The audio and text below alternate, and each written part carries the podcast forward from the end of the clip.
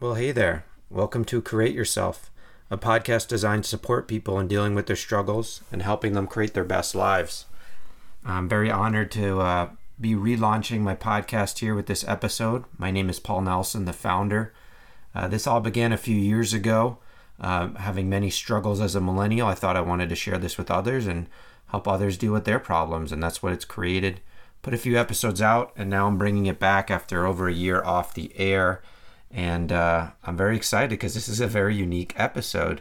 Uh, I'm bringing in uh, one of my best friends, a gentleman named Hugh Zhang, who uh, I met in 2006 when we were both freshmen at the University of Wisconsin Madison. And uh, we both started a network marketing business back then, and um, just just about the same time. And I was able to watch you um, put together a million dollar, multi million dollar company um, of students, very diverse background all over the globe, um, and built it very successfully to the point where he was getting paid to travel the world and speak and share his story, was making solid income, was recognized, was speaking on stages in front of thousands and thousands of people. And um, for some reason in 2018, Hugh decided to walk away from his business.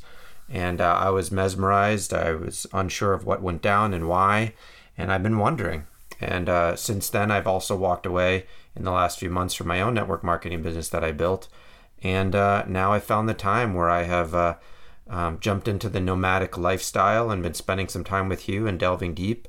And I got some real answers on why he left. And uh, I'm very excited to share that with all of you and I appreciate Hugh for making the time. So, if you've ever heard of network marketing, are in a network marketing business, have uh, been introduced to it, considered it, this is the episode to listen to. And uh, it's simply sharing his experience. It's not um, endorsing it, it's not putting it down. It's just simply here are the pros, here are the cons, here's what he experienced and I experienced, and uh, make up your own mind. I hope this helps and uh, just sending love and gratitude to all of you. So here you go. Enjoy. My best life, because my favorite quote is "My life is my message" by Gandhi. It's a, the the best message I can give to people is living my best life. Mm-hmm. To live my life so boldly that I inspire others. So Mm-hmm. like I have a friend, really huge shout out to my friend. Her name's Kaila Mullady. She's the two-time world uh, female beatbox champion, Mm-hmm. and uh, she just was on a, a play in Broadway where she was a um, the understudy for the beatboxer position Mm-hmm. and she was awesome and i got to see her it was really cool Mm-hmm. and she's so humble and down to earth and she's accomplished so much and yet she's so humble and all about education and giving back and doesn't care about the fanfare and to her this broadway show was nothing because she was already doing that same stuff before but now it's it's to everybody else it was a big deal Mm-hmm. and I was explaining to her, I was like, it, it is a big deal. Maybe it's not a big deal to you, but because you know being on Broadway to everybody else is a big deal, Right. and by accomplishing something that big, you're you're empowering them unconsciously just through your actions to say, wow, if she can create something like that big, I can do it too, and that's because that's how I feel. Seeing her do that, after seeing how hard she's had to grind and how amazing she is, and to see her do that, I was like, holy shit, I could Mhm. do whatever. Mm-hmm. Same thing with seeing you, with the way you've been living your life, Hugh. Like you're just traveling the world doing this amazing stuff. You don't need to say any words. Your life speaks for yourself. Yeah. How happy you are speaks for yourself. Mm-hmm. People are either attracted to that or they're not. Yeah. And I was. I was like, I like this life that he was creating, and I want to learn from it. And so, that's that's it. it. Is like that, and that's how I'm living my life now. Is to just be Mm-hmm. so boldly living my life in a way that brings joy to myself and and is unapologetically just going for what I love. Mm-hmm. That's what brought me to California, brought me to Nevada, created me living a nomad life. Mm-hmm. So Yeah. I mean, that's why, like, uh, I was not in the rush to make a podcast to talk about why I decided to leave network marketing. I thought about making a podcast for like over a year. I, I you know, at some point, I need to make this podcast yeah, to talk about why I made the decision. yeah, But I was in the, not in the rush to make it because like I can live my life and that shows you know a lot of people about what Yeah. I'm doing, what I'm trying to create. It doesn't have to be like oh I need to like talk about right away. yeah. The ones that want to know will ask, and Right. they have. The few. Yeah. And I also want to be in the right also position to talk about it properly. you know, without having all those, uh, you know, when you first going through that, like, you know, like what Like you're get- feeling right just now. like getting out of a relationship, you know, it's Yeah. still raw. Yeah, it's very raw, and you know you might feel like you're dropping everything, you know, that we built up to that point. You know, for me, 12 years being in the network marketing business, right? I feel like oh, I Yeah. everything. A lot of friendships, you had a lot of recognition. the people, you the were business, a big deal. Everyone looked up to you. You get to speak on stages in front of thousands of people, right? making lots of money, all these friendships, and you walked away from it. Right. You know, I was basically leaving at the peak of the business that I have achieved at that point. Yeah, You know, we have uh, the business that I've built, that we have built as a team. You know, collectively, there's we've done millions of dollars in business. we have hundreds of people in the team that Yeah. you know attending business conferences. But i decided to drop all of that because when i realized you know what the good that i saw is no longer even close to the bad. And some of the stuff that's like borderline evil.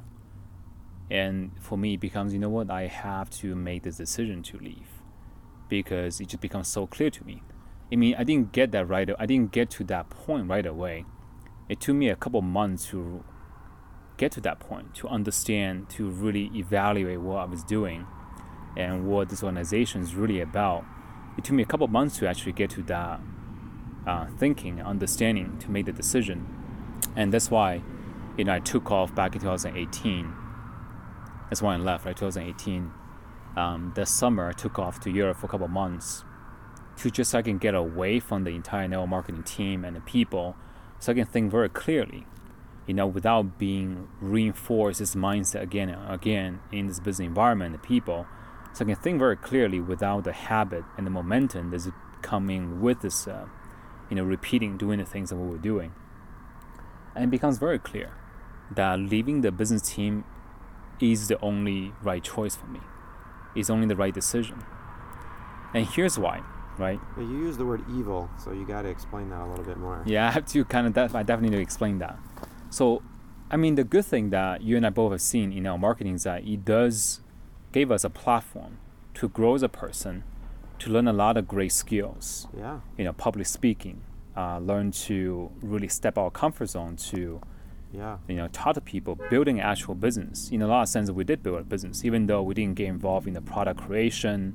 You know, in the yeah. You know, a lot of early research, the patents. yeah, the- like all the stuff that coming also very critical part of entrepreneurship. But we did get involved a lot in the sales, the networking, the team building aspects, yeah, and you know balancing our budget for our business. Like all the stuff that comes in that aspect, we learn all those knowledge in the business. Yeah, Le- and leading teams as well. and for you, you know, you learn to literally build a business internationally, you know, from Yeah. nothing in, in the Caribbean islands, and Yeah. you know, for how many people look up to you for that, right? So Mm-hmm. we've done all of those in the past like 12, 13 years, and you and I being in network marketing business, Mhm. and that's definitely no doubt the good parts, and also the people that we met. Some of the people we still love dearly, they're still very close to our hearts.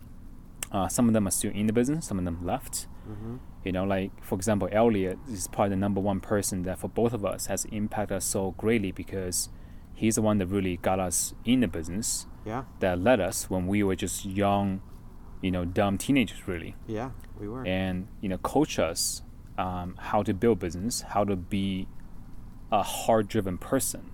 Mhm. To actually, re- he actually lived the model that this organization that claim that they are, which is empowering people, right, around the world and loving people. He's actually that person Yeah, that really attracted us into the business in the first place anybody.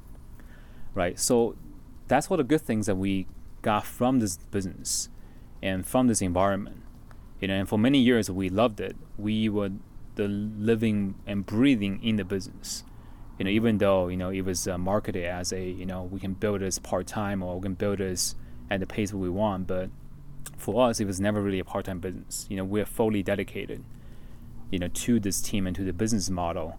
And that's why we have we achieved quite a lot you know Yeah. for the past decade that we've been in the business. Yeah, but then so let me explain what i mean by why the good i saw it doesn't even come close. You know eventually when i saw very clearly what this organization is about you know the the bad and some other things is even borderline evil let me explain that so the whole thing really for me um, it started really a couple months before I left for Europe in 2018. The whole trigger, the biggest trigger for me to really think about, like, you know what, I need to really consider if I need to, if I still want to stay in the business. It was because back in 2018, this person in my business team came to me. Um, he got he got himself basically into some legal trouble that at a point where the uh, the immigration had to open the book and look into his case. He came to me. He said, "Hugh, you know what? Because the immigration had to look into my case, and therefore they actually look into my past." And my immigration lawyer told me that because I was actually involved in network marketing as a student, as an international student with international student visa, that this actually is illegal and it's going to make my case even more severe. It become even more a problem for me because of that reason. And that's the first time we actually have a legal, uh, I mean, a lawyer, immigration lawyer, to confirm with us that it is not a gray area. It's actually straight up illegal for any international students to engage in network marketing business. And that basically shocked us both because for so many years, for like for over 10 years that we're in business, we always was told that it is a gray area. Oh, no, no, don't worry, you know, international student can build network marketing business because, you know, in our uh, visa, it only states that we cannot work a job unless it's in campus, but didn't say that you cannot build a business, you can still invest in stock market, you can buy real estate. You know, we'll use example to basically tell students why it's okay to build network marketing business as an international student because it's a gray area mm-hmm. for many, many, many years. And because of that, we actually brought in hundreds and hundreds of international students in the team. And we see this entire organization probably brought in thousands in the last 10 years. And not even, I mean, for the whole organization for the 40 years, I don't even know how many international students ever got involved. Thousands. Thousands, easily, right? If not ten thousands. So at that point, I realized, you know what? I started realizing, you know what, this is not a gray area. It's black and white. But if it's told to us that it's gray and it's not an issue, but then it is an issue because whenever the immigration start decide to look into any the uh, our team members case, they will find out that yes, this person has engaged in network marketing when they were in student visa, and that's illegal, and they basically now have to take the risk of getting deported back to their own country.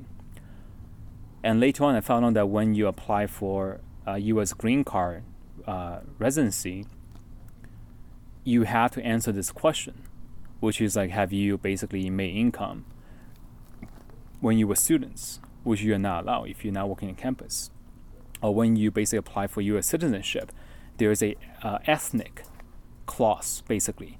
They can turn down your application if you if they find you have some ethical issues including lying in federal government forms. So this is not like a small matter. It will follow international students for the rest of their life. They stay if they decide to stay in the U.S. and become a resident or citizen. So I realized uh, at that point, I realized I was lied to start day one actually. Because when I joined the business, the first question I asked was like, "Hey, I'm a student on a visa. I understand I cannot work in the U.S as a student unless I work in campus, which I did. I worked four, all four years in campus. You know, can I engage in the business? I remember asking this person who's also international background, and he's like, "Oh no, no, it's fine. It's totally gray area." Like he said, "Hey, look, champ, like everybody else, like you know, look at all those people. We are all international. We're all here. You know, we all have green cards. It's not a problem." And I was so young, obviously, and don't have the money to hire a lawyer and didn't even think about that because you know when you're young 19 years old we don't think about this kind of stuff. And i remember actually three or four years after i got involved in the business because at that point we already brought in a lot of international students and this like you know standard answer of like oh it's a gray area don't worry it was not good enough for me. Know i always want to like let me get to the bottom of it. I want to actually have a a real you know straight up answer for the students that will ask this question. So I actually called the Network Marketing Corporation. I asked them, say, hey, you know, we have international student that's interested in doing this business. I want to know, can they actually build network marketing businesses with international student visa? And the corporate customer representative gave me a straight up no answer. She said, no, you cannot. You know, if you're on student visa, you should not be you know, engaging in the business. I was really confused. Like, uh, they just told me no. So I called up this person again, who was, you know, considered my mentor at that point. He's like, oh yeah, don't worry about it. You know, this company they have to say no because they don't want to be legally liable. You know, because it's a gray area, so therefore they can't say yes. They have to say no just to be safe. And again, I was, you know, dumb and naive. I believed it. I said, okay, well, maybe he has a point. Yeah, maybe it is a gray area, and this company don't want to say yes and be sued for. If later on they change the law to become no, right? But right now it's a gray area. It's okay. So that's always been what we tell ourselves and tell the people that were brought in that oh, it's a gray area. Don't worry, it's fine. And in a lot of ways, it's easy to believe that because none of the people that we knew have ever run into the issue, right? So we believe that for many, many years, last 10, 12 years, right? Until that point that this member in my team came to me and revealed to me that his immigration lawyer told him straight up like, no, you did this back when you were students and that is going to make your case worse because that's illegal. So when you go to the court and the judge look at your case, they were like, you know what, you did this when you were a student, you were making money, you know, illegally engaging in the network marketing business. There will be one more thing that will add to your case. I mean, he actually ended up have to leave the country for his uh, original, you know, problem that he was created for himself. He had to leave the country for a couple years before he can reapply to come back. So that was the, the whole trigger at that point I realized, you know what, this is not what I thought this organization was about. Because also at that point we were going through this entire transition to like, oh, let's be more transparent. Let's become this organization that's a little bit more, you know, just upfront with people about what it takes to build this company, to build this business. It's all about being let's be more honest, more transparent.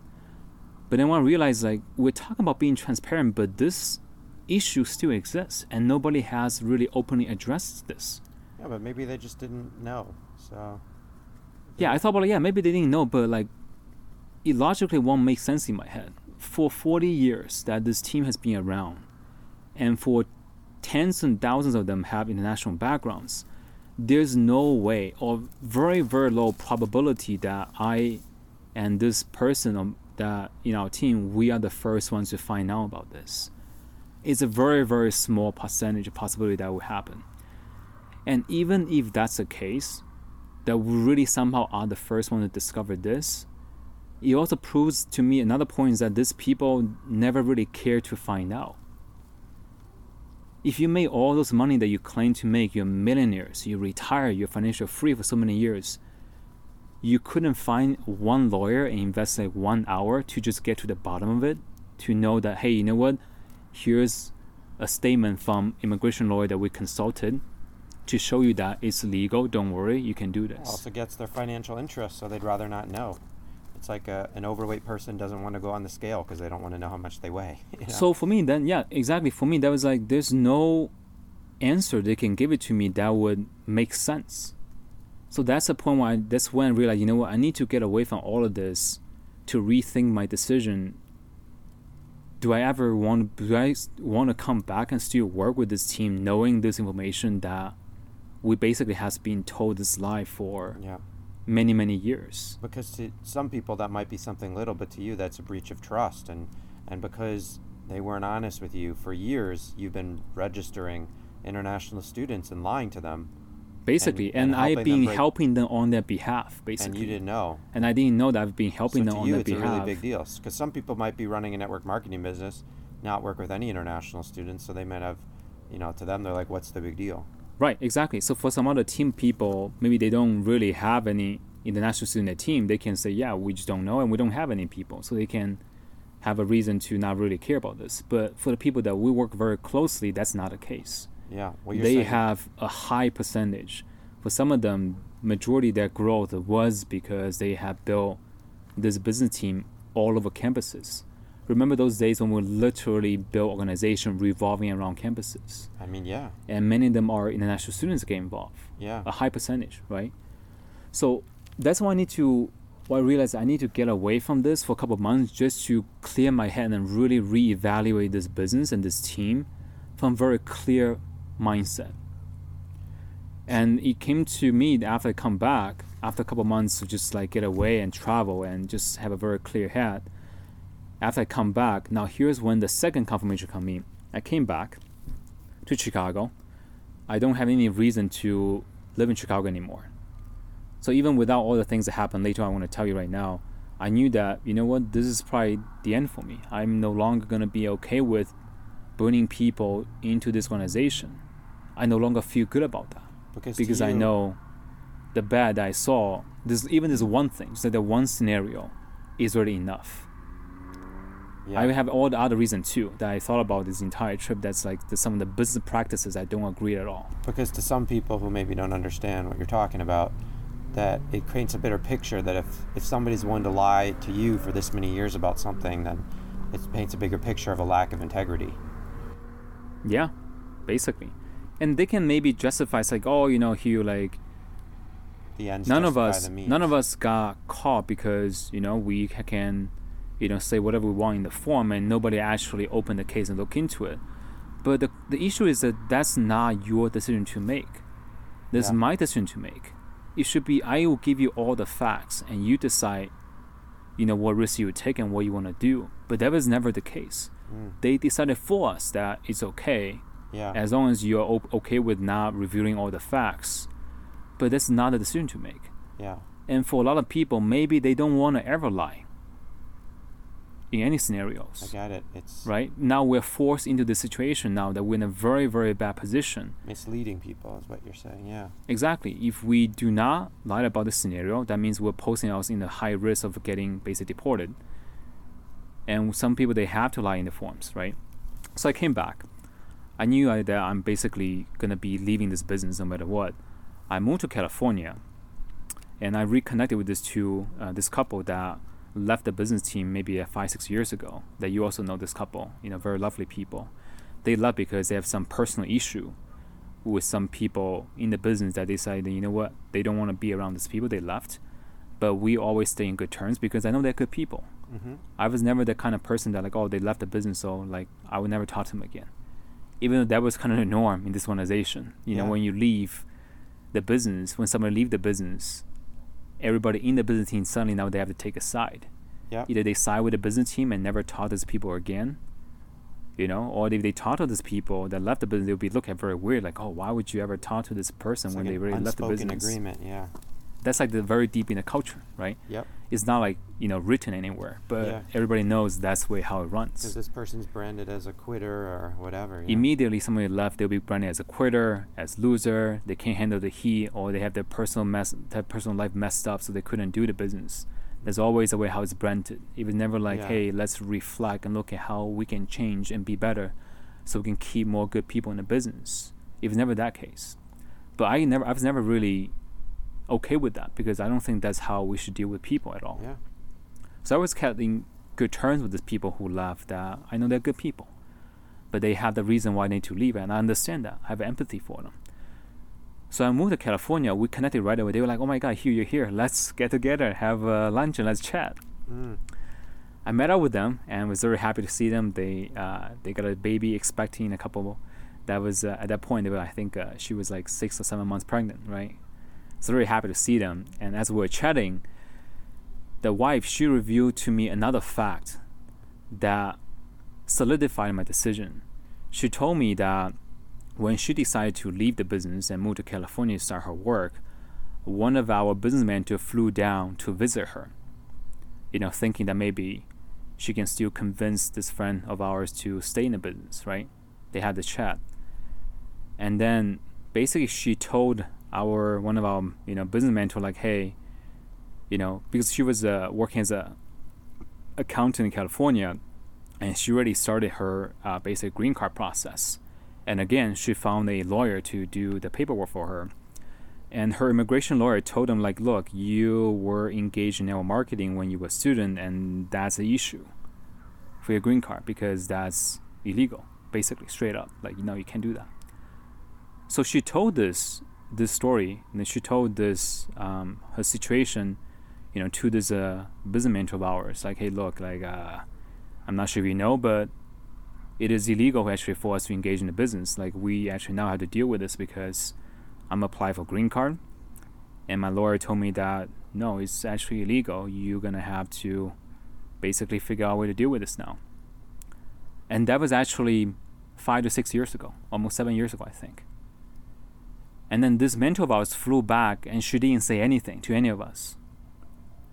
Even though she knew, but she basically deemed this as, oh, this is not important, or this is not worthwhile sharing, or this shouldn't be shared with the rest international business team members. Mm-hmm. And she basically hid it from all of us.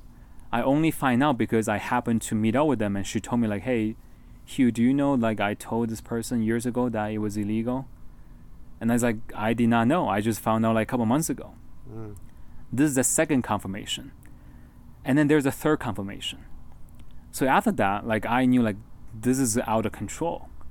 It's like at that point, I knew at some point I have to make a podcast to review this information because I knew if I don't speak up, very likelihood there'll be another hundreds or potentially thousands of national students will get involved in network marketing, never knowing that they're putting themselves in a very, very risky situation. I have to do this. Mm-hmm. Not for me, even though I think it would be healthy for me to talk about this, to have a closure of why I left something that I built 12 years, putting the heart and sweat for this. Yeah.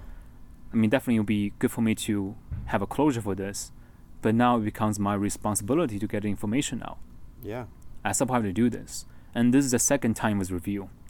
So after that, I really decided, you know what, I'm I'm gone. I'm no way. There's no way that I'm gonna stay in this organization and continue to, you know, be promoting this organization and this culture. So I call, you know, our business mentor say, hey look, I'm I'm leaving and here's the reason. Because I found out from two separate cases from uh, immigration lawyers that very straight up that no, it is illegal. It has always been illegal for international students to engage in network marketing. And you need to know that because it affects all of us. Part of me was hoping that now I told him, maybe he would actually actually give information to the rest of the team. Partially hoping that maybe he would do the right thing. You know, maybe he would. Then maybe I don't need to make the podcast. I was hoping that was the case. And I left. I didn't really talk to a whole lot of people. I talked to you when you came down to visit.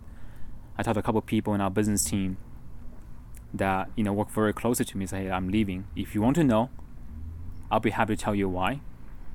But if you don't want to, I'm not gonna be forcing my you know my stuff onto you. Because again, that was always a norm. As soon as you decide to leave, people like becomes like, oh, they don't want to get around the negativity, quote unquote, right? Yeah. That you have.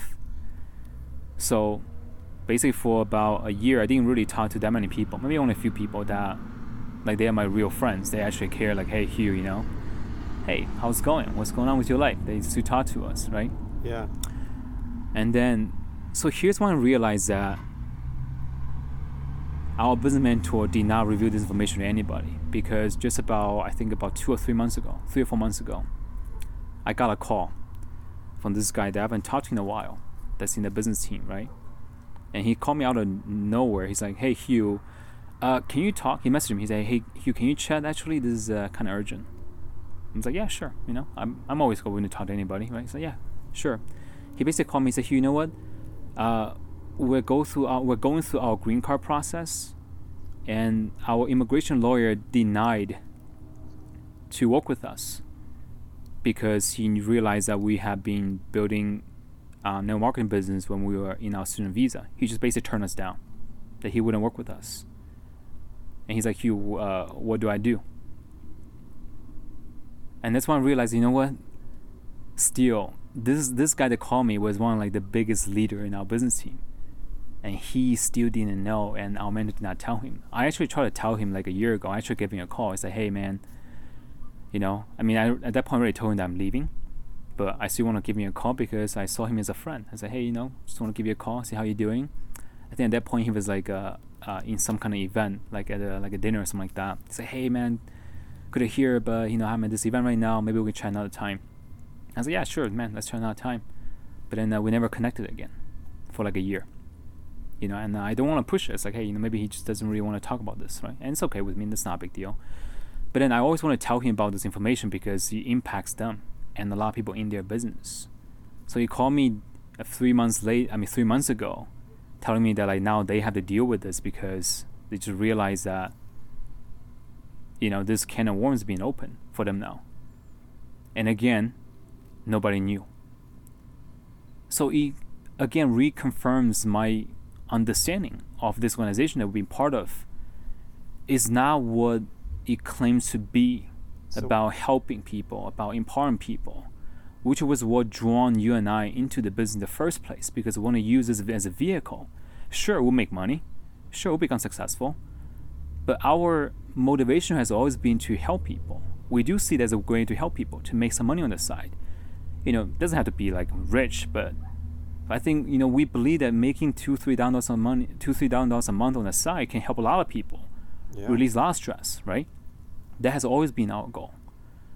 But then at that point I realized that this team and this culture is in its core is not about really helping people. It's about whatever creates the most amount of money. That's actually the core of the business.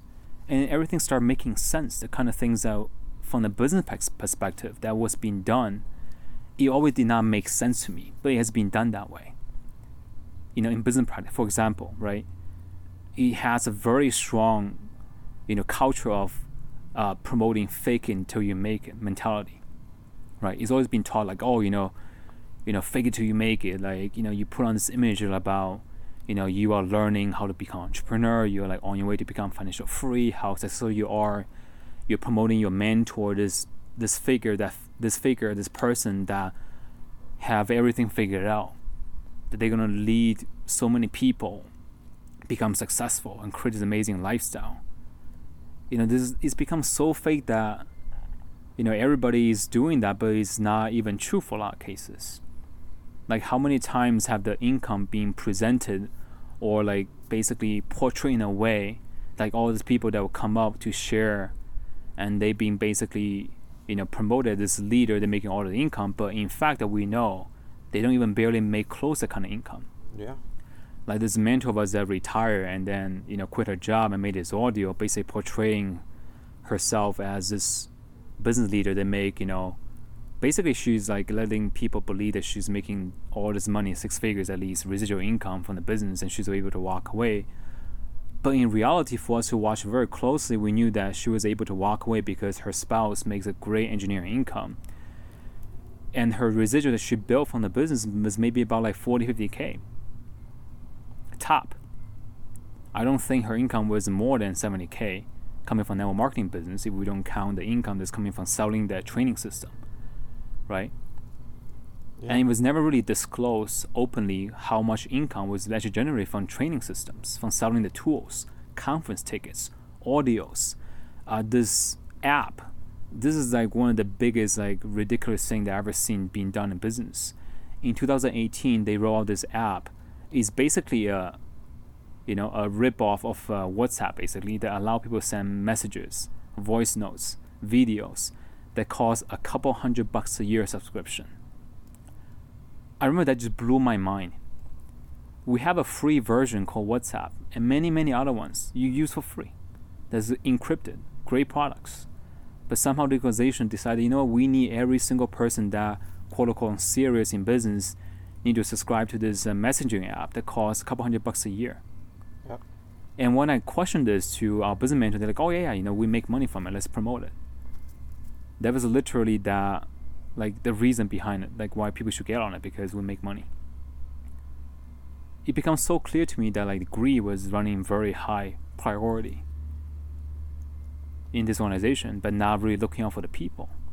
It becomes very ironic because yeah. we're talking about like oh you know all this mentor their goal is to train you how to manage your finance better how to make more money. But then once you get involved the first thing they promote to you like yeah you need to buy into this training program that costs you a couple hundred bucks to just get a website and then get an app that allows you to send messages. And that costs a couple hundred bucks a year. Yeah. It adds up between all the events and the conferences and traveling and all the educational materials. Yeah. Thousands and thousands of dollars a year. So it becomes so clear to me that no, this is actually not the true nature the the values they actually promote. They value money a lot more than actually doing what's good for the people in the business. And for me, once I realize that, once I see clearly what this is about, it becomes very simple decision to make because there's no amount of money I can make in the business, even though I make great money at that point. If I continue to build a business, I'll make serious money that yeah, I can basically not have a job ever. But the thing is that there's no amount of money can justify me doing this to people. I just I just can't do it. And that's why I told the business mentor when I left, like, you know what, I do not feel good about bringing people into this business anymore because the things I'm seeing. Because it does not align with the value that I have. I would not response? be able to do that. And he's he just say like, oh yeah, he's like he he complimented me. He's like, yeah, you know, yeah, I'm glad that you have like you know you're sticking to your moral, to your like value. But he's like, oh, you know, I see more good than bad. That's his point of view, and I disagree with that. I do not see more good and bad in this in the last couple of years, or I see what come down and how much of just like the fakeness being presented and how much they just over they just want to prioritize making money than actually caring for the people in the business. When people left the business team, how they were dealt with, I was not okay with that. You know, it took me a long time to understand when Elliot was left, when was kicked out of the business, who mentored us and done so much in leading the people, how he was handled. It, it just does not make sense to me because there's no other organization. If you think about any for so many years we talk about how corporate America is this like shitty place, right? Yeah. Where they like you know they put you in in the system and then they like you know they don't care about they you. They don't care about you and they push you out when there's no more value and they don't care about people and why we're different, right? For how long that's like the one of our talking points that we're so different. We care about people. Yeah. But when it actually comes to people leaving the business team, if it's not like hey you know, I know that you're leaving, but you know to let you know that we still care and love you and we're here to support you. If you need to talk, let us know. Come visit us. Hey, let's chat. You know, how can we do better? You know, there's none of those. It was like, oh, if you're leaving, great. We'll never talk to you again, and that's it. And don't pass negativity to the business and just quietly go away. Yeah. That was basically the norm. And I'm actually regretting that I bought into that and done that to a couple people, I think myself, without even realizing that was like, I really have that kind of like affected me, how I deal with people. Yeah, and if it can be d- done to somebody like Elliot, who is such a lover and a giver and a server of people, to just be feel like really he was kicked when he was down. He was struggling, he was down, he was falling apart, and they didn't do anything about it until he broke a rule, and then they just kicked him out and said, "Don't talk to him." And you know, a few years later, he took his own life, and it was very hard to see that play out that's why I think we need to make the podcast. That's why I want to make a podcast because I think it's important that people need to know some of the information that now that I came to realize. And I think people need to make their own decisions. I think for a lot of people, maybe they don't have international student in business, they can run the business the way that's very clean and honest, and that's great. I think there's still a lot of value for people to build business like this to create actual income and you know to do what they gotta do. But for people who are seeing some funny stuff or start recognizing some you know issue with integrity or people misleading or just not being genuine. Yeah. or they are basically telling the national student that it's okay to build a business. They need to know this information because i'm not okay with just walk away and not at least review that information to people. Yeah to stand up and question hey that's not okay or why are things being done this way? or i'm not okay with things being done this way and not treating their business mentors as if they're revered. Their word is, you know, gold.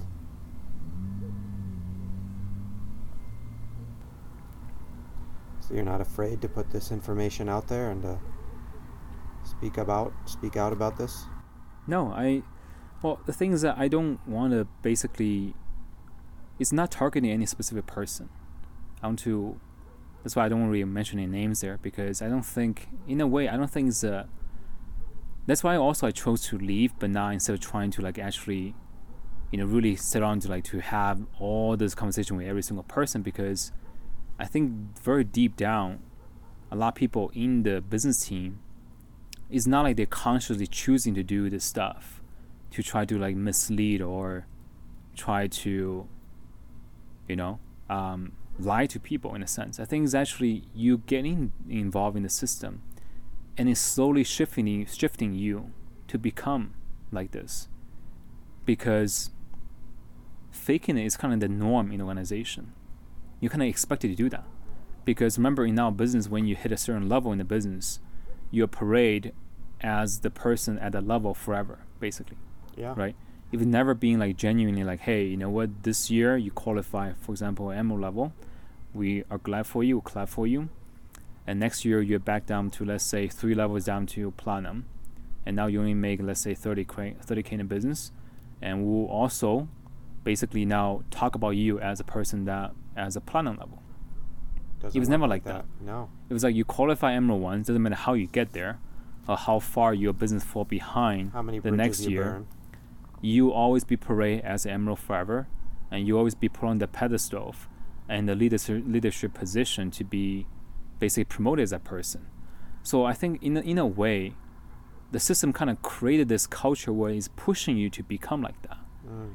It's pushing you to be like, oh, you know, you now have to kind of fake it out because everybody talk about you as if you are still at that business level and you're supposed to lead and now you have to supposed to share and talk about you and your lifestyle and your achievement as if you're still there hmm even though you are now very far from it. So in a way, I want to put information on because it's not about like actually, you know, this one person did this or this person did that. It's not like that. It's more of like culturally, it's actually very deep in its Mm. core. Mm. Where I think, a lot of people we just talked about, I think they are also in a way, they are put they are also put in that position Yeah. to basically to be forced to like actually become part of it of this like this gigantic system that's you know consistently doing the stuff that we just talked about And then eventually they're so far in where they leave their job and they just they're stuck. They see things that they don't agree with that aren't okay, but they're stuck because if they do anything about it, they're going to go back to having a job. yeah that could be a reason and it's just very hard to turn this ship around when because the thing about it is how do you you know um, how do you deal with a situation where it's been decades being this way being Yeah. broken for decades and you got involved without even knowing that like this has actually been this way? Hmm for like for example the whole international student situation there's no good answer to this. There's no solution to this actually. Like what can you actually do? You cannot fix this. It's not something that you can actually fix. Yeah. it's been done the damage has been done the harm's already there all of us that basically have this now hanging above our head there's nothing they can actually do to fix it but all i can see that i can do is simply put the truth out that's all I can really do. I can't really fix it for anybody. But at least one, I, need, what I know I can do or I have to do is at least these people need to know what's real and what's the facts. And they can choose what they want to do next. But I guess for people who want to continue to grow and be prosperous and continue to have all the respect and have all the credibility in the business, I guess it's very hard for them to choose now to tell the truth, is it? If they choose to tell, if they choose to tell the truth, that means that now they're destroying their own credibility. And their own income. Sure. Any other reasons you left? I just at the end of it, I just found that the entire thing to be just very morally and intellectually repulsive. I mean, the moral aspect we talk about. You know, I just don't feel good about misleading people if I know what's real and what's a fact, or like trying to put out this like fake image of how successful I am and how awesome I am, how I got my whole life figured out, and let me coach you because that's not true. Nobody have the life figured out. This whole thing about like oh now, this image they put together like oh I'm this uber successful, independent, business coach and mentor, that's like financially free. I got my whole life figured out. Now let me mentor you. I think this whole thing is not accurate. Because I think the more now I realize about life is nobody had the life figured out. In their twenties and thirties, are you kidding me? Everybody had their own problems to, to deal with.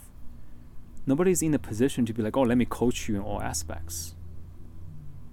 Especially when they have so much of the self interest. in getting people to buy into the training program, which is cost what a couple hundred bucks a month, and that's how they make money, right? Yeah. I mean, at least big part of it is how to make money is by selling a training program.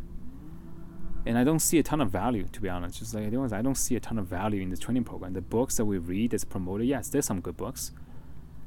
But after a while, some of the books just like, literally, I would not read.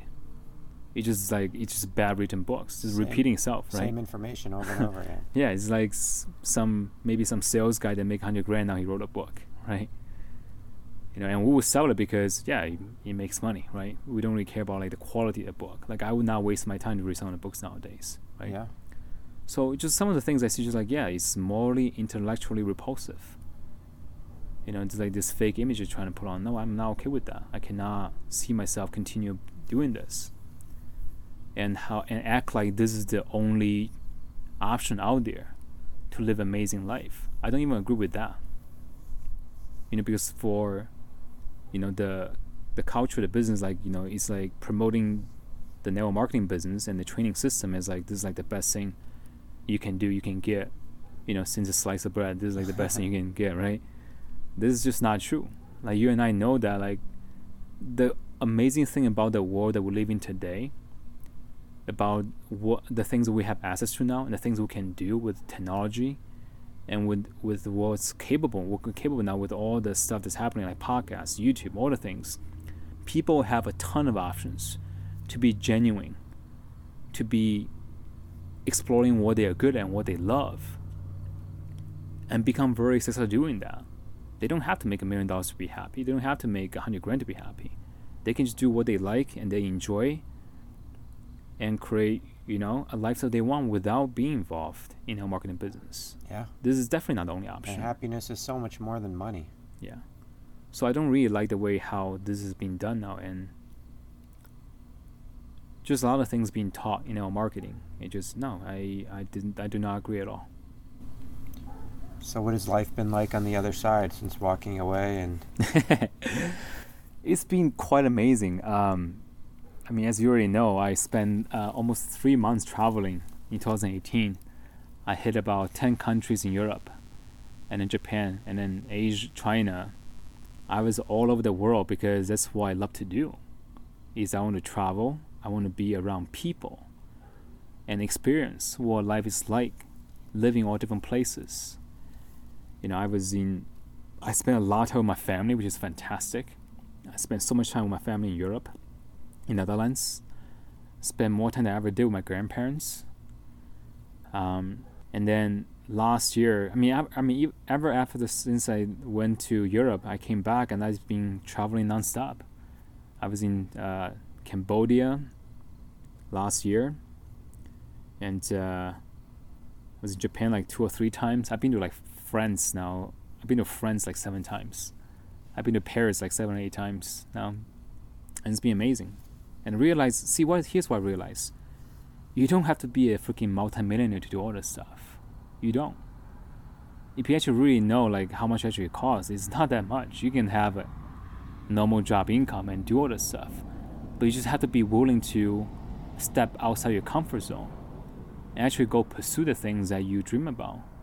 And you realize, no, like there's like literally the the universe will work its way to help you to achieve your goals if you just put your heart into it. Like when I was traveling Europe, like honestly, I mean the way how I travel now is that I only plan about a week ahead. That means I go to a place, I go to I go to Paris for the World Cup finals 2018, which was freaking amazing. So the best place to watch the World Cup was in Paris when they were in the finals. I was in Paris for a week, and then once in Paris, I planned on my next week, which was basically taking a, a share ride down to southern France, to Avignon and to Marseille. And on the way there, I was uh, on a ride with this guy who uh, basically did this. Uh, it's like an app called BlaBlaCar. They basically allow you to car share for long distance, right? On the way down there, he was the one that basically uh, drive me from Paris to Lyon, which is like the food capital of France. And we just had a really great conversation for like four or five hours straight. He's like, he's like, yeah, this is weird." he's like, yeah, Hugh, I really enjoyed talking to you. Like, where do you go next after uh, you know I drop you off in Lyon? I was like, yeah, I was going to Annecy, which is uh, Switzerland border, and then go to um, basically uh, uh, Switzerland to Geneva, check out Switzerland, and then go check out the French Alps and spend a week there. And now go to uh, southern France, to Avignon and Marseille. He's like, oh, I live in Avignon. Well, not far from it. He's like, well, where do you stay? I was like, oh, I'm staying like this Airbnb I just booked. He's like, oh, no, no, no, cancel that. Come stay with me. So I actually went down there. He picked me up at this uh, wine shop. I actually bought a bunch of wine for him as a gift, of course. And him and his wife and his kids uh, took me all around southern France for like a week and a half. I stayed his guest home in this rural area by all the vineyards in southern France, which is freaking beautiful. And he basically took me out every single day, drive me around southern France, show me around, and cook for me wow. for the entire week. Wow, for free. I mean, yeah, I gave him like I bought him like two full case of wine to thank him. But now he doesn't want any compensation because he just enjoy. We just like chat and we just drink wine every day, awesome. lunch and dinner, and we just chat at night like we're chatting right now. Just like sit outside. He had this like really nicely decorated like um, backyard. We just like chat about life. Mm. He want to hear about my perspective as somebody that living, spent half my life in China, half of my life in America. He said he want to know my perspective about, you know, life and some stuff what I think about and we just have a conversation every single night, drinking and have a lot of fun. Mm. And there's only one week out of the three months I did. You just meet people. Like I didn't plan any of this stuff. I just kept an open mind. I just I just know that I love traveling, learning new culture, learning people's life, and things like that just happen. Uh, another example on my after I finished with uh, Southern France, I was going from uh, um, Nice to my trip, starting my trip to Italy, to Milan, right? Again, I was in this car share ride with this uh, French couple, and then there's another guy on the backseat with me. This guy uh, uh, grew up in Milan, I think. He was working in he was working or traveling in France. So we ended up in the same car ride from uh, Nice to Milan for like a couple hours, and we just hit it off. We just have a great chat. He told me about his story about how his dad grew up in like in the on the beach of Italy which I mean the whole country is like uh, you know sea uh, coast, right?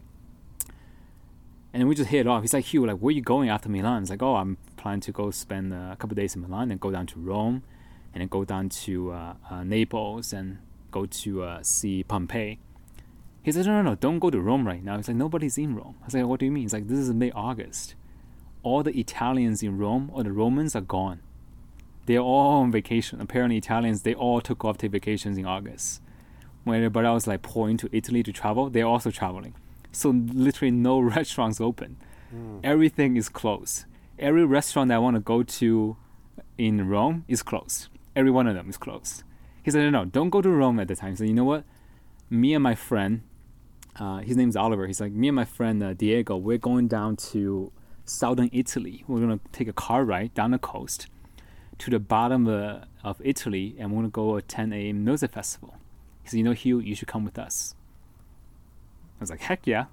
I'll cancel my Airbnb. I'll go with you. So I spent a week in Milan. And then uh, I took a train down to, uh, uh, it was uh, Salerno, which is like the starting point of uh, southern Italy off Amalfi Coast. We meet out there, we grab dinner, met his friend Diego, and three of us, we pack everything in his Jeep, and we drove down the coast all the way down to this little tiny town in the bottom uh, of Italy's fish village. We just stop by every small fish village and eat genuine Italian food. This restaurant doesn't even have a menu. We would sit down and he would speak some Italian, order a bunch of fish, and we just eat it. And Italian food is so freaking amazing. I love Italian food, like the yeah. best. It's like the best. And uh, we just spent a week together, driving down in the coastline of Italy. Uh, camp, we camped out by the beach where the music festival is we camped literally about one minute walk to the beach in the woods. And we'll basically go hang on the beach every single day for like three, four days in a row. And at night, we'll go to the music concerts. And that was a blast. And none of this was planned. And I met so many people on these trips. And then went to Japan after Europe and see my family. And then came back and went to Hawaii twice last year. And none of this costs a lot of money. He doesn't yeah, I mean, it costs some money, but it's not like you have to be like a freaking like millionaire or anything to do that. You just have to, because like I don't really need to stay in a five star hotel. That's not my purpose. Yeah. I don't, I don't need to eat a five course meal. That's not my purpose. I just Yeah. stay in like an average Airbnb, you know, nice place. Because partially for me, is like I want to actually experience like real living in the cities. What's better than living in somebody's home that actually live there? Yeah. You know, let me experience culture, right? It doesn't cost a ton of money. Like I can actually do that without any business income. I can just do that with my job income, right? Yeah. And the see the thing is that like my life perspective now is that go do what makes you happy deep down that you want to do. And it's not like yeah, delayed gratification has a lot of value. I agree with that for sure, hundred percent. But there is a balance there. Know, yeah, you should delay some stuff. Like there's a good, you know, principle in general, right? But it's not like delay your dream forever until like you get to X, Y, and Z. Then you go, you know, start living your dream life. It's no, it's like certain things you can do without have to be like, you know, like starve yourself. You know, like not like a physical, but mentally starve yourself and then go to achieve something. No, you can actually go live the way that you want. You just take some courage to do something like this, and just take some, you know, getting out of your comfort zone. You know, yeah, maybe maybe not comfortable for a lot of people. But for me, it was like that was like so I mean, it doesn't really take much for me because I know exactly what I want to do already. It was just so simple for me because I just, see when you're doing things that you really love, it's not much work at all. It doesn't seem hard at all. No. It might seem hard for a lot of people, but for me, it's like it doesn't seem hard at all. It just comes so Yeah. naturally to me because I'm doing that. Even your job. You like your job. Yeah, like you can do something that you really like as a job. Totally possible, right? This whole philosophy of like, oh, you know, job sucks. You know, quit your job and be financially free. That's always been the norm, right? This kind of uh, philosophy that's pushing in our marketing business because that's what they want you to do is build your business, right? But that's also not true in my view. You can have a really good relationship with the people that you work with in your job and a good relation with your work. And you should do it well too. Mm-hmm. I remember this. Uh, this is actually another thing is that there's a. I just remember this being taught about by so many people that they would basically, like, they would laugh about like how they slack off in their work, and like how little they do for the work, how they leave early, and basically got paid, and they all they build their business at work, and they like they pride themselves for doing that, and it was like something that they laugh and talk about like oh yeah like you know I was building my business and my work and how little I put into my work, it always feel very weird to me because like if somebody pay me to be there and do their work i'll make sure i do it well. How I do one thing is how I do everything. yeah. So there's many things that i just don't now i think about very clearly i totally do not agree with what they teach. And i realize that the reason why i teach all the stuff because it benefits business you know it makes you to like focus and just build your business. Don't balance out your life. Don't worry about like you know your life's not on balance or you're not like accelerating in your school. You're not doing super well in your job or you're not like taking care of all your relationship with your relatives and family. Don't worry about that. Just focus on your business and you solve everything down the road. So, this mentality i think is very dangerous actually. Remember that one. you got to understand for see here's the thing. For many many people in the network, network marketing business for many many people they will never retire they will never have financial freedom just because the business income is numbers maybe about I don't know. I don't even know percentage. Maybe like five, maybe ten percent. If we were very generous, people maybe they work this business for like 10, 20 years. Maybe they'll get to a point they can actually become financially independent to the business. Just look at the people that we ever know, right? How many people now that's actually you know retire now, quit their job because of business income that we know? How many we've been there for like what twelve years, thirteen years now? How many people that you know? What two couple, three people? yeah, a handful. three human beings, right? Four, maybe five. That's out of what thousands and thousands we've seen now. So like this cannot be a generic advice for everyone. They're like, oh, delay everything. Don't worry about life not being balanced. Don't worry about all this stuff. Just build your business. That cannot be the generic advice for everyone. Don't worry about being happy. You'll be happy when you get free. So I, I Yeah. realize now if I'm not happy. if you're not happy right now, you never figure out how to be happy. and I'll never be happy when I make a money or hit a certain level in business. And I feel like that's a mentality that's taught is go hit that level in business, go make that income, you'll and then you can be happy and then you'll be happy. And so I gave up all like just like you're talking about, I gave up the things that I was I made me happy and so I was really unhappy. And thinking, "Oh, I have to hit that level in Yeah. order to be happy." And the thing is that the people that were supposed to coach you, they never really actually come close to call you out and say, hey, Paul, you need to fix this other areas of your life and be happy instead of, instead of like just like doing the motions and building your business Yeah.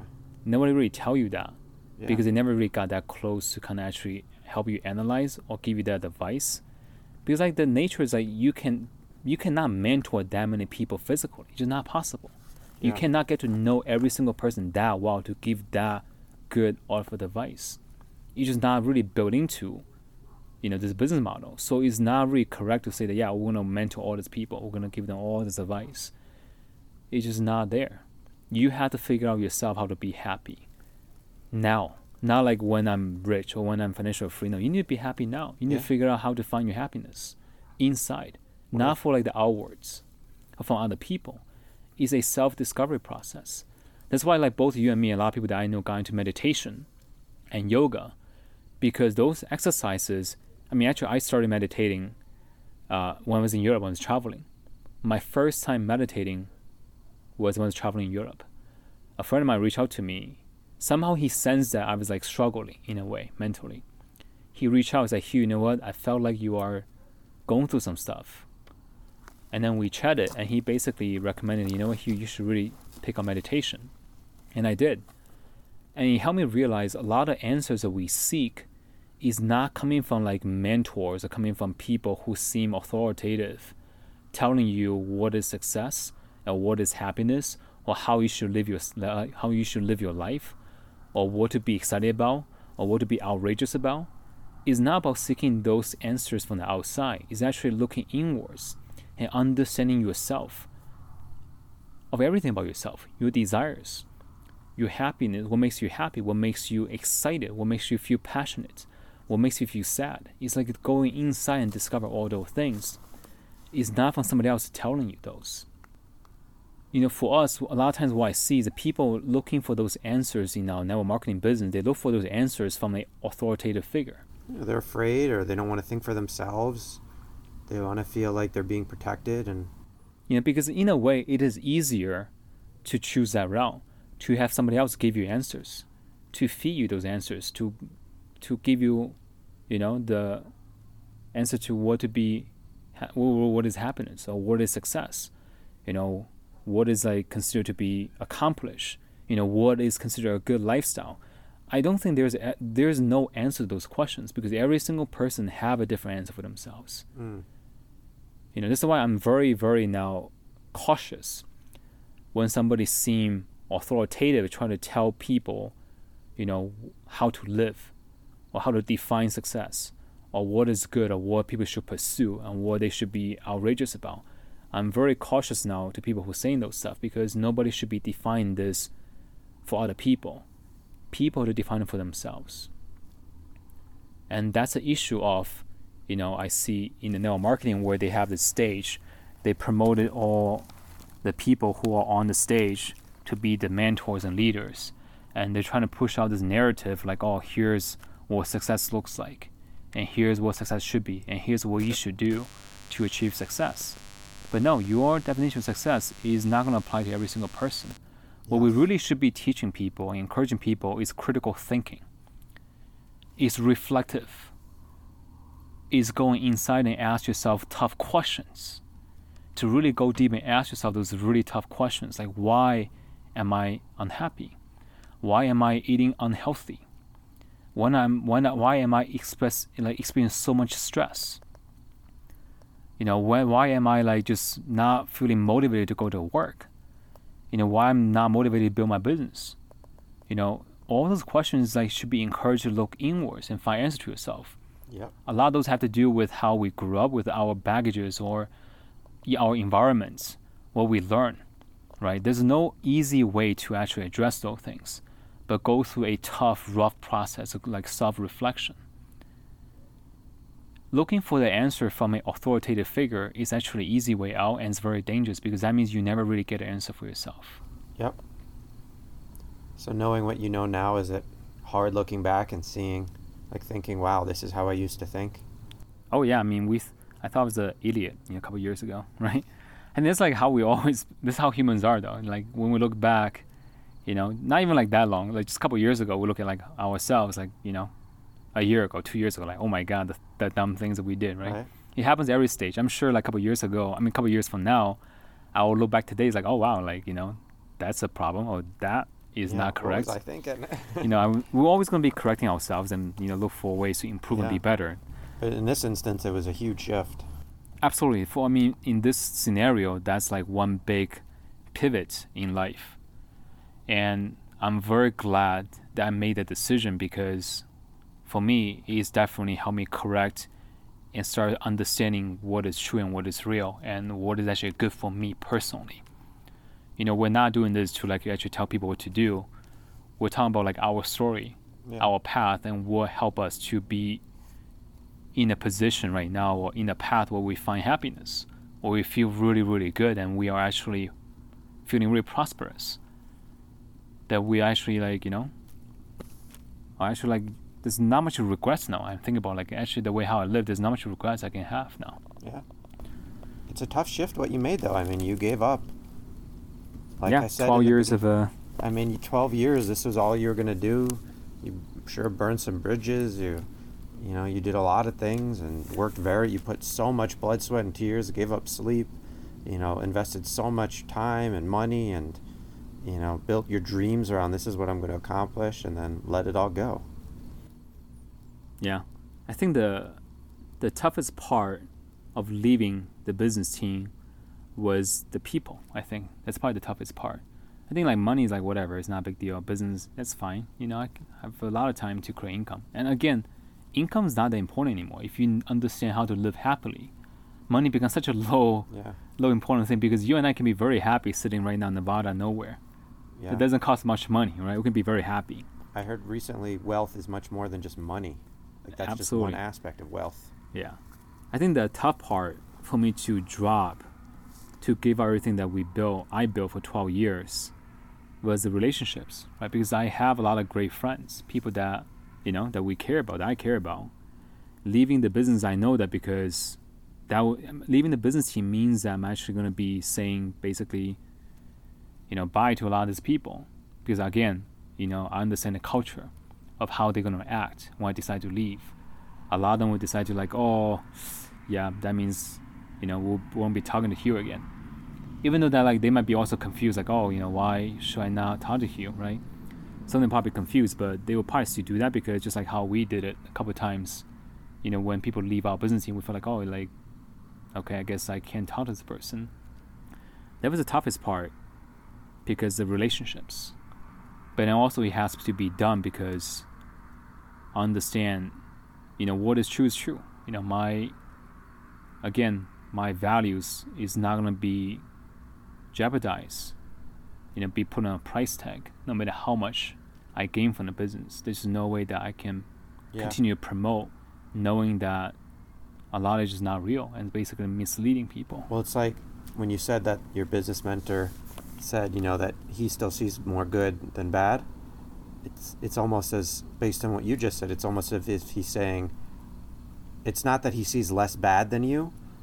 It's that he's he sees that making money and keeping his lifestyle is more is worth it more than all the bad. Does that make sense? or maybe they just think that like again the case of being great they maybe they still see that as a great like oh nobody that we knew personally actually got kicked out of the country deported because Right. uh, situation with the visa and doing the business they might still consider it as a gray area but i don't see it as a gray But area Right and wrong is pretty clear. uh, Whether it's yeah for me know if something's right and feel if I feel good about it. Do I feel good about this? No, I don't. Yeah. Not getting caught is not a reason to do something. No. There were always going to be people that they would choose to not, they would not lie about it. If they want to come to a point, they actually have to apply for the green card or citizenship. They're like, you know, I, I cannot lie about this. And they choose to do that. That means their entire application, their status in the U.S. will be jeopardized. Yeah. And that's going to happen at some. And I'm not going to be around to enabling that to be happening. So it has to be done. Even though it means I have to give up everything that I built to that point and to give up a lot of relationships that I built, even that means that I am willing to swallow the results. I mean, the consequence. So did you leave and go down how you thought it would go? Um, kind of, yeah, kind of how I expect it to go because we know how the the culture and system works, right? So I kind of know, and I also know that there will be people like yourself that you know don't see people as just like commodities. commodities or numbers or like a, a mean to an end that we see relationships like genuine relationship we actually value very genuine relationships. So you and a couple other people i knew it's not me leaving or not would not be hurting our relationship. Because i knew there were people who are like me that like you know good relationships not gonna be depends on like what we choose to do with our business or our lives right? Before you left the business team what was like what was the picture of how it was painted? Like if you were to leave like it, like you would be have to get a job and life is going to suck? Like what was like what did you think? No. see like that's why i took three months to travel to think to just get away and think to understand you know what i'm to do after i leave the business team and what i realized is like no it's it's not to yeah it's not to be easy especially initially, because you now you suddenly pull away from all the relationship. I moved to California. I don't know anybody there. Maybe like a few people. I have to rebuild my network, and I need to meet some people from the scratch, right? Rebuild my life from the scratch. But for me, that's just like a small challenge, a situation I have to deal with. But certainly is not enough to for me to like just to stay just because I'm afraid to do that you know, I knew I'm, I knew I had to rebuild my life again, which is not a big deal. Like, see, like I came to the states when I was 16. I had to learn. I already had learned how to live on my own in a foreign country by myself since I was 16 years old. So for me, actually, think about rebuilding this actually was not that big a deal. Like, oh, like me moving to California was like one week. I came back to Chicago. Within a week, I left and moved to California and soon after that, I got to, you know, started working again. And uh, started traveling like crazy twice in Hawaii, Japan a couple of times. Uh, went back to Paris a few times. You know, so it's like, no, actually everything just works out. And like, again, like I was never afraid to work things out because I understand if I just approach everything with the right, with a good attitude, and I know I have a str- very strong work ethic. I knew that by myself that's uh, that's very clear to me. Like I'm willing to work very hard. So it was never an issue to rebuild everything from ground up. It was like never, mm. never a problem because it just means you know it's gonna Maybe figure not things everybody's as strong as you. They think they're in it and they think you know what, I don't know if I can do this again or at least here it's it's not great, but at least I have something, you know. Yeah, I guess I'm really like used being in to an abusive relationship. It's not great, but, but, at least I, I have somebody. Yeah, yeah, no, I totally, I totally hear you. Yeah, it's not easy decision to make for people who haven't done this before. I guess it's not as difficult for me because I've done that a couple times. I've moved from China to be in the U.S. across the ocean yeah. when I was 16. I moved from that to go to college in Wisconsin Madison. I never even visited campus before. Graduate, moved to Chicago, start working there. Like moving around starting life again is never really like a hard thing for me you know, I'm willing to talk to people and rebuild networks. It's not a big deal, and I'm actually kind of got really good at doing that. So it was not a hard decision for me. But I can see that for some people, maybe they kind of grew up in one place, lived their life in one place. That seems like a very, very scary, like unknown. Like, oh my God, how do I move to a different city and start my life? Like, how do I do that? It can seem very scary if people haven't done that before. But that's like more like a fear of unknown. You know, a lot of people who walk away, I you know, I've heard this from some people and I've experienced it and I've noticed it in others. It's like this feeling of like that they're a quitter or that they weren't good enough or that they feel shamed. Um, is that something that you experienced? No, like I, like I didn't leave because I couldn't build a business, right? Like yeah. I didn't leave because it's not like oh the business get too hard or like I'm too weak to build a business. I left based on a very reasonable. I left based on very logical decisions after I fully evaluated the facts and fully understand who I am and what I value, is extremely logical and thought through decision that I made. It's not like, oh, I'm too weak to leave. I mean, I'm too weak and I couldn't build a business, so I left. That's definitely not the reason. Like, I could stay and build a massive business, but no, that's not the route I want to choose. I gotcha. So for me, it's like a very logical decision to leave, actually So, what advice do you give to people who are still? I don't I don't give advice. No. I just like well, I guess my thinking, my thoughts are people should be always think critically for themselves. Here's the thing. You should never give your free thinking away to somebody else. Not because you know, because you feel really emotionally attached, because you really respect them, because you really like them, because you really, you know, admire them, or they really respect you. None of those are good enough reason for you to give away free thinking and critical thinking. When that happens, that's when you are getting to a very dangerous zone, dangerous zone because you can't think for yourself anymore. And no matter who it is, people will always have a their own selfish agenda when people give advice to anybody, when anybody is giving advice to you, usually there's always a self motivated agenda there. So you gotta be able to think for yourself first. That's the most important thing. You gotta be able to think for yourself.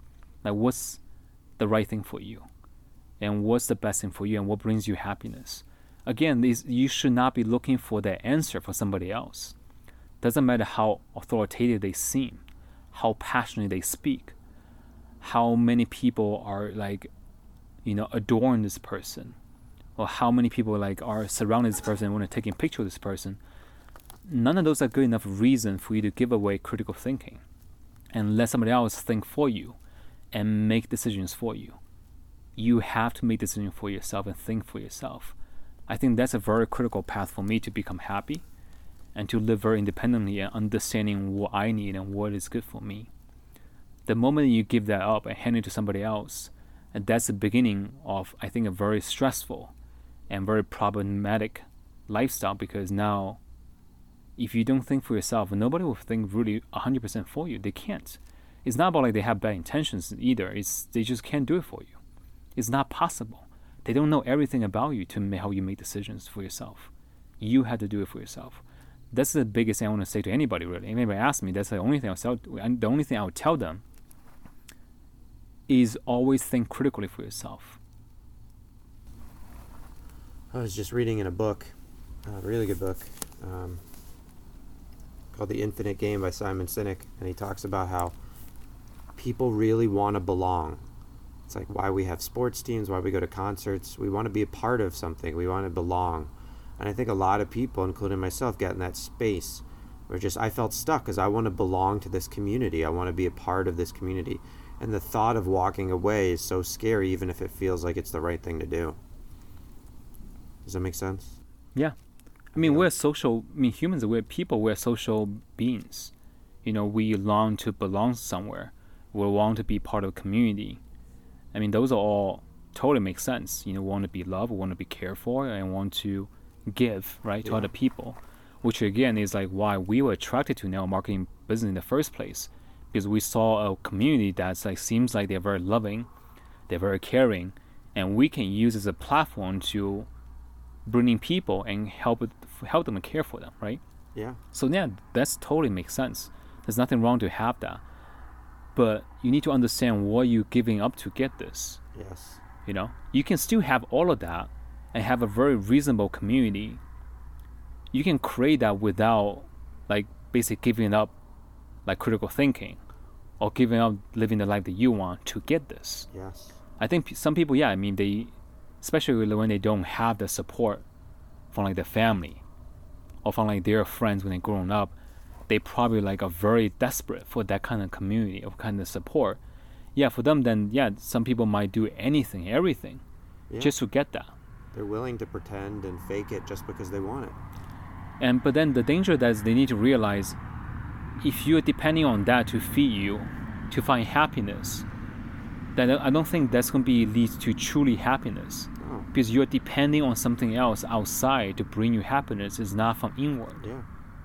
It's a it's an exchange. It's like okay, you want you want your happiness, fine. You want to feel like that sense of belonging. You want access to my community, fine. Well, then you better create your volume and you better do some work. Otherwise, you can't be here. That's the mentality.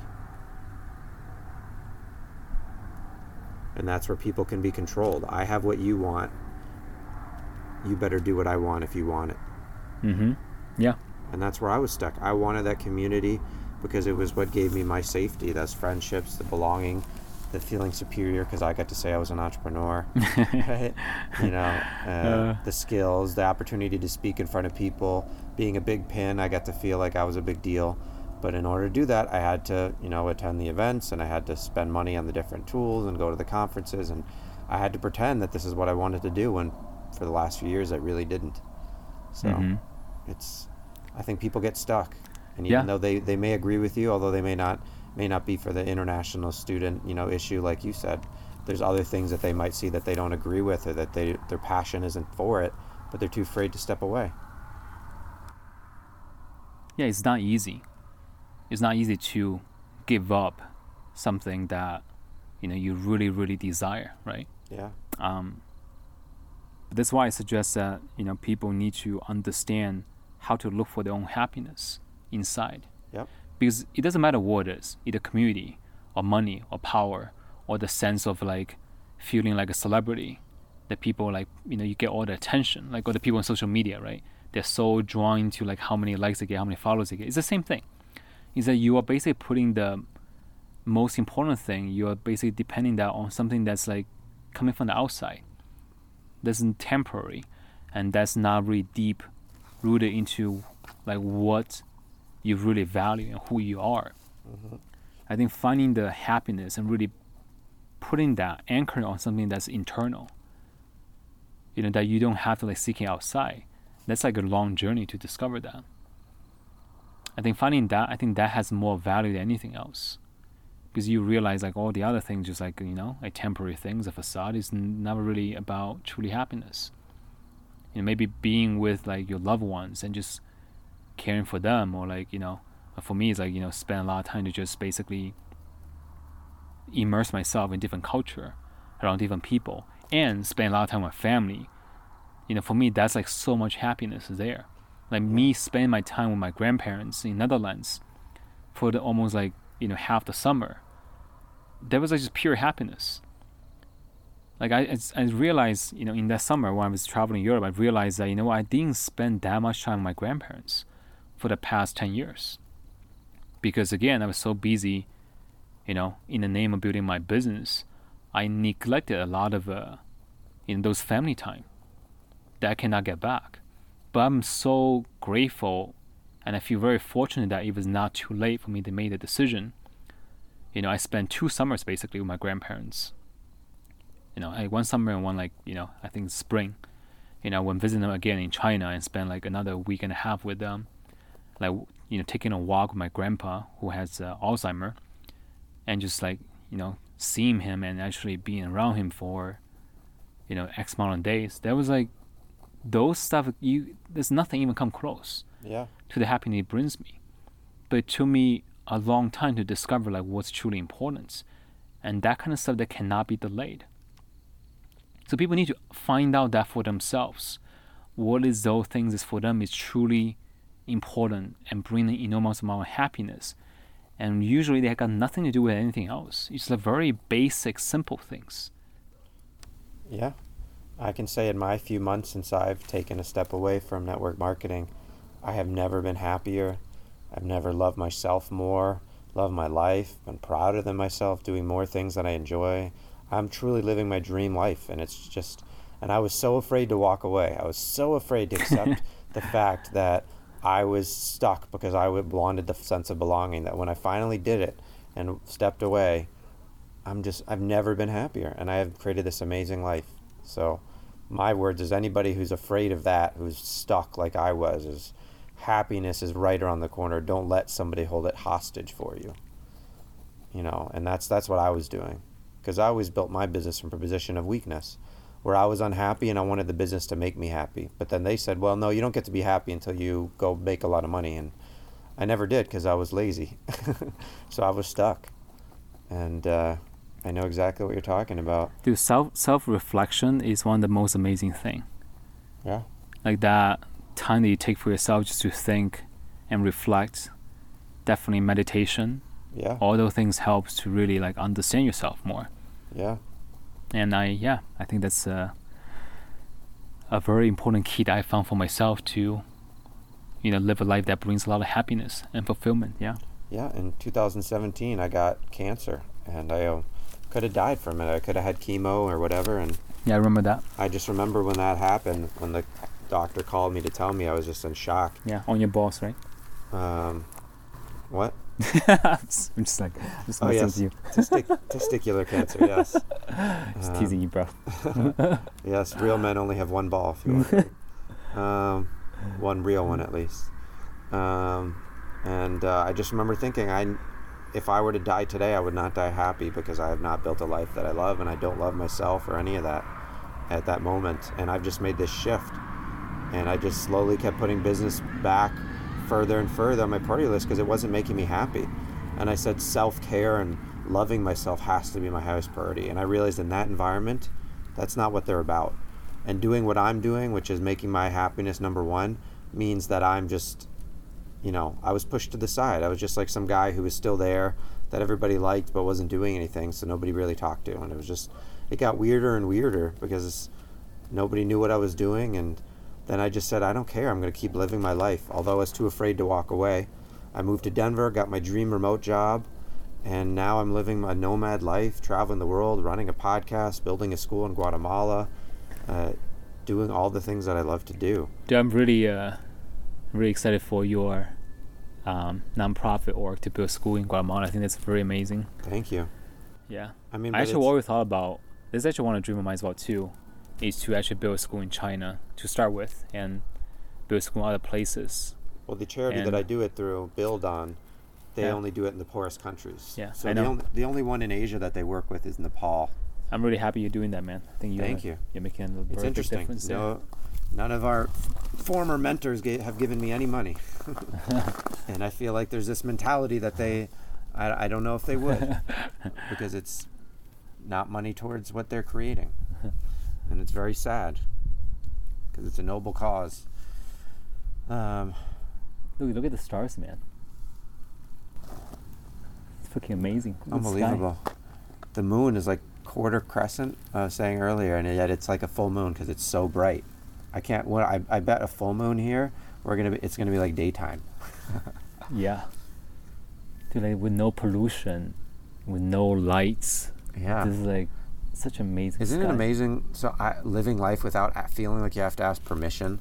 I, I remember so often thinking I had to ask permission to move to Denver. Or when I went to the Amazon to do ayahuasca retreats, I felt like I was going against because I didn't ask permission. I just did it. And Oh like, yeah. I know or, so many people. or now- imagine going to Hawaii before you're diamond. yeah. Or even now, I know so many people in the business team who have to feel. It seems like they feel they have to take, they have to ask permission to take go on a trip, or I don't know. It just, it seems so weird. It just, I Yeah. love that I can just live a life that I love, and I'm so happy on this other side. And I felt, oh my gosh, I'm so irresponsible now, and I'm a, I'm a quitter. And then I just stepped back and said, if something is not vibing with me, stepping away from it is Mhm. like the right thing to do yeah. like being in a relationship and I'm holding on to it just because I don't want to be alone. That was what it was like for Yeah. me. I was holding on to a relationship Yeah. that was already over, that they didn't care for me anymore. like I think uh, I mean trusting your gut feeling and do what what feels right in your gut is a very it's pretty much a very true statement. yeah, You know from the book that we both read, right? Uh, Blink yeah, by Malcolm Gladwell. Is basically what he's saying is that you know what you consider as like a gut feeling is not like some random thing that you felt. It's actually by you know your subconscious running through enormous amount of your past experience and data that you collected but you now really process through your conscious mind to basically give you the signal to let you know that like this is probably the right decision to make based on a, a ton of data not just some random decision yeah, so the gut feeling is actually not like a random thing that you felt. It's actually a quite, in a lot of scenarios, it's actually quite logical decision to make because just because our conscious mind don't understand, subconsciously, it actually process through a lot of experience and, and experience. I mean, uh, data and experience, to come to that conclusion. Yeah, So trusting your gut and do what you feel really right, a lot of times turn out to be the right decision. yeah. So for me, the final straw really was when I saw you walk away, because obviously we've been good friends and I've admi- respected you for a long time. years, bro. Yeah, 14 years in counting. and um, obviously I was sad to see you go, and I didn't understand why because we didn't chat about it. Um, and the, but what I did see is how it was handled, and just like with Elliot and with everybody else, you know, for you obviously it's not about the work. I know you've been working your guts out, so as I know there's something else there. Um, so that normal, oh, he just left because he's, you know, with, a lot of people, oh, they're just too lazy, you know, you know, so they gave up their quitter. But it's like, I don't think that's for you. I've seen. I don't think that applies to me. yeah, so that's that that equa- that typical mentality doesn't fit there, and it wasn't like something mental because it's like Hugh's doing Hugh's in the right space here. Um, You were mental and left. so just I think that because they knew that they couldn't question your credibility, they just nobody talked about it, and they didn't know how to do, so they just didn't do anything. Um, and I remember if anybody ever brought up your name, it would be weird. Like some people would still say like meant like sponsored by Hugh Zhang or something or part of the Zhang team, and like nobody would. cr- They didn't know what to do. They just you know like It's like a cringing across the room. I'm sure. like uh, I even remember one of my business partners was trying to get a hotel room for a conference, and he called up one of our business mentors to ask about it. Um, and he was talking about how he wants to learn to be a, you know, to be a scrum master. Like you know, you- you're training people to do it. Right. And he mentioned to this person that that he's working with you, Yeah. and Oh yeah, yeah right, yeah. the mentor, the business mentor, just couldn't believe it. Like hearing your name was like, what? like that's like like the thought of working with you is like that he's out of the system. Why would you work with him? Isn't that like interesting? Like, you know, like oh, we are creating this like this business is more than just a business. It's like a family. It's a community that we support each other. But as soon as you leave, You're not in the family. We You're don't done. support you. We don't know you anymore. You know. And then we last year we had a leadership out in California, and I was already like kind of on the outs. I was, you know, everyone's supposed to be very clean shaven, and I was purposely growing out a really big beard because I was just like, I don't want to follow these rules. Uh, And I think that's the moment after that. After that last year, like a big beer, like Samir kind of beer. maybe not that big. That's a big one. um, but I had a pretty sizable, like n- unshaven beard, and they saw it, and because I was in New York, there in the Midwest, so they didn't uh, they didn't see it in person. And it was funny. Before that, I was speaking at events. Yeah. After that, they never had me speak at another event. It was almost Because of your beer. I, I mean I don't know, but it was after that somebody said to somebody, "Hey, we can't have Paul speaking anymore," because they never had me speak anything anymore. Just suddenly I was off the schedule somehow. Um, anyway, I Because you no longer like talk about the same narrative. Because obviously they knew I was no longer where they wanted me to be. Uh, In their mind, you're a I- free radical. yeah. And I You're like every this time I uh, spoke, this random guy. every time I spoke, even though I maybe I couldn't add a lot of value in terms of how to build the business, I added so much value in terms of how to live life better. I remember the week before I had my surgery to, for my cancer, Mm-hmm. I still drove into New York City to give my speech to at, at a business event, and I was in such pain Yeah. that I had to sit down because it was really painful. And I still freaking did it and added so much value. And then the next time I spoke, I talked about it. And I was in none of this time was I really doing much for my business. And I, I mean, anybody in the New York City business team, even though I know they're not really uh, supposed to talk to me anymore, if they saw me, all they would feel is love because I just gave so much. Even though those last few years I did almost nothing in business, every time I spoke, I would give so much value. I would talk about like how I started running a mile every day for a year and ran my first marathon. Mm-hmm. Like I was taking care of my health. Everybody loved it. They're getting so much value. But then of course, I'm not really building my business, so nobody really knew what to do with me or how to handle me. Mm-hmm. But you know, whatever. I'm in New York. Nobody really cares. Mm-hmm. And when what down with you really bothered me, and I told a lot of people this really bothers me. He, you know, because on that last day of that uh, California trip, I said I'm going to go visit Hugh, and I said it to a Yeah, yeah, our right. business mentors, and they were so surprised that I was going to go see you.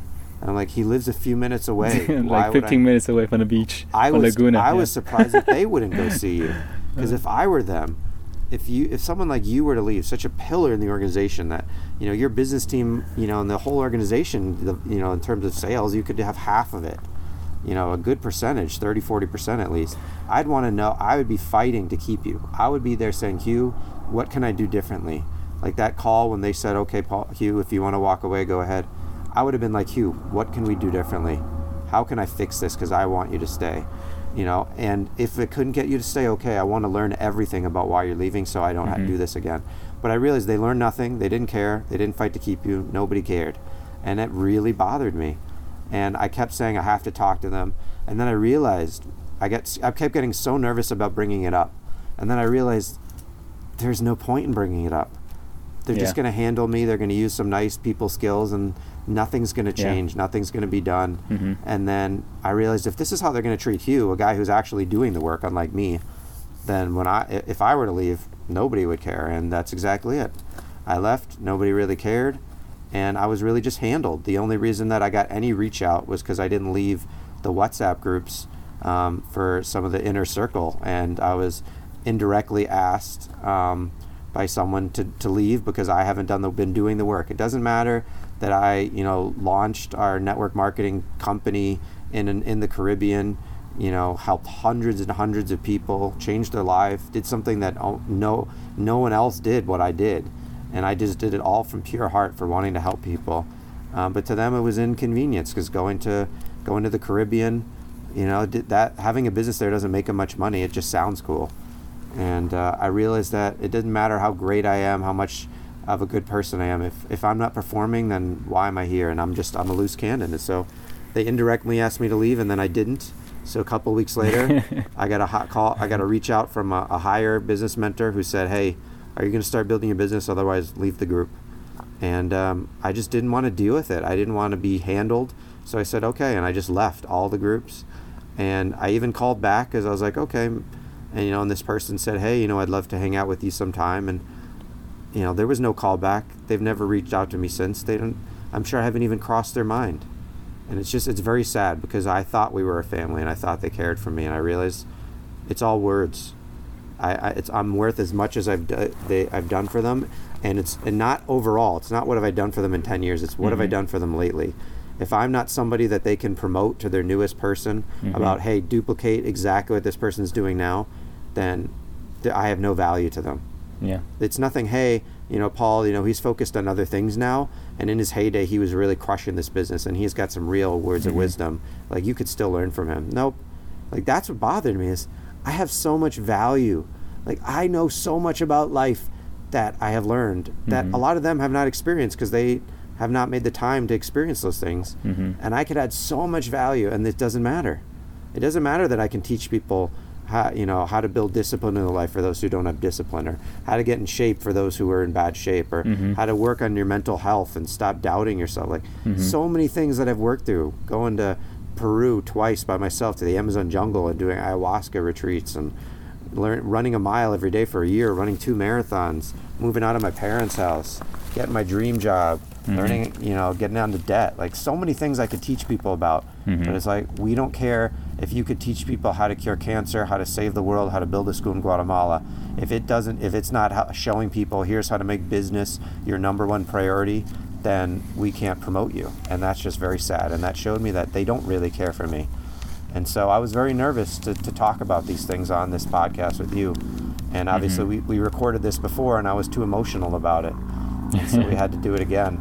Yeah. and now I've just come to a place to realize that it is what it is, Mhm. and know, I understand you feeling emotional about this, Paul, because if I go back a year ago, I would be pretty emotional actually. Um, because it's an emotional process. I mean, there's no way around this because we're leaving something that we put our heart into for over a decade. yeah, If you're right now adding all logical, like uh, how I sound sometimes right now, I'll be really like weird out. Be like, why are you so logical? You just left this thing that you built yeah, for freaking 13 years that Yeah. you pour so much heart into that you like i mean especially i mean when i think about that i just think about jamaica yeah, and the people that you serve flying down handing out hundreds of books you know on your own dime. Like Yeah. I, I doubt you make any money there. You really just kind of give out money there. No, um, no I, I totally didn't do it for understand you i totally understand you being emotional paul because it's no way not being emotional because you have given a lot you know to the business and to the people and like even though maybe some people don't get that but i think a lot of people understand who know you understand how much you have given to them as a person. Yeah, you know business aside let's now talk about business. Just like as a person how much you supported people. I mean that's always been who you are. Like you are the person that i know that I can count on to just love and help people no matter who that person is whether that person is in your business or not or has any really like effect on your business I can always count on you to be like, hey, Yeah. anything I can help, hey, anything that I can do for you. And the issue Like is I can always go to you for that because I know that's like your heart is very pure in that sense, and that is kind of issue as I think the business start pivoting to like oh let's only bringing people that's all figured out quote unquote in life. yeah, They got good jo- they got they got good jobs, good income, likely already have a family and kids, no like no guessing game. They are like you know top of the food chain. Let's bring those people. So like okay your story of like you know coming from like a lot of uh, broken places like learning how to put yourself together like oh that's no really use for that. Yeah, we don't care. i can see how that like plays out. But no I, I get it. I totally get it. And i can s- understand why you're emotional about this. And you are it's okay to let it out you know? I mean it's um, I am. a lot of years that you sow into people I just wanted to be led by people who cared as much as I do, and who didn't say that they cared, and then it turns out they really don't. And it's just it's a hard reality to realize. Wow, I've just I care for these people so much, and they just don't care for me, and it's uh, it's all fake, because none of them have called me. All these people that I think that I still consider my friends, and realize that none of them have called me. None of them have reached out. None of them said, "How are you doing? Hey, are you okay? Hey, what's been going on with you?" and uh, it's just very sad and very disappointing and it's just, just it's a reality check to just say hey you know, i get it it's a there's a lot of fakeness going on and and it is what it is and it's i know who my real friends are Yeah. so yeah I think a lot of them just like, oh, they also don't know how to. Kind of like how we were when Elliot left the business. We don't really know how to deal with it as well, too. yeah You know, I mean, because again, it's not like individuals that chose to be this way. I think a lot of it is just like it's pretty deep in the in the roots. It's in the culture that's exactly. been there for many you. I don't years. blame any one person. Yeah. It's it's a cultural thing, and people Mhm. step into that culture. It's hard to shift a culture, and so it's either accept how the culture is or get out. And some people are so far in they they just have to accept it. And like you said, they compromise their morals because they want the money, they want the the significance, they want the financial independence. and they want to be a celebrity. Yeah, they get to be an underground celebrity. They definitely get that. Mhm. and then they're willing to sweep stuff under the rug and uh, hope that nobody does what we're doing right now. So that's that's my last question for you because I feel like we're wrapping things up. yeah, we should go to Um, bed soon. after we look at the star a little bit more. How do you think this is going to be handled when we put this out? What's your prediction? Uh, I don't really have any real prediction. I think people are gonna, you know, act the way that whatever helped them the most. I think. I mean, I can see them like just not do anything really. Um, Yeah, Because like there's two people that really left the business. You know, whatever they say doesn't really matter. That's kind of usually how it would go. I think. But then I think for some people, I, I think what, what, I, what I really care about Paul, and this is really the, the biggest reason that I actually want to record something like this, is that I'm not okay with keeping the secret of how international students are okay to build a business. yeah. That's just not right. It's not the fact. It's not true.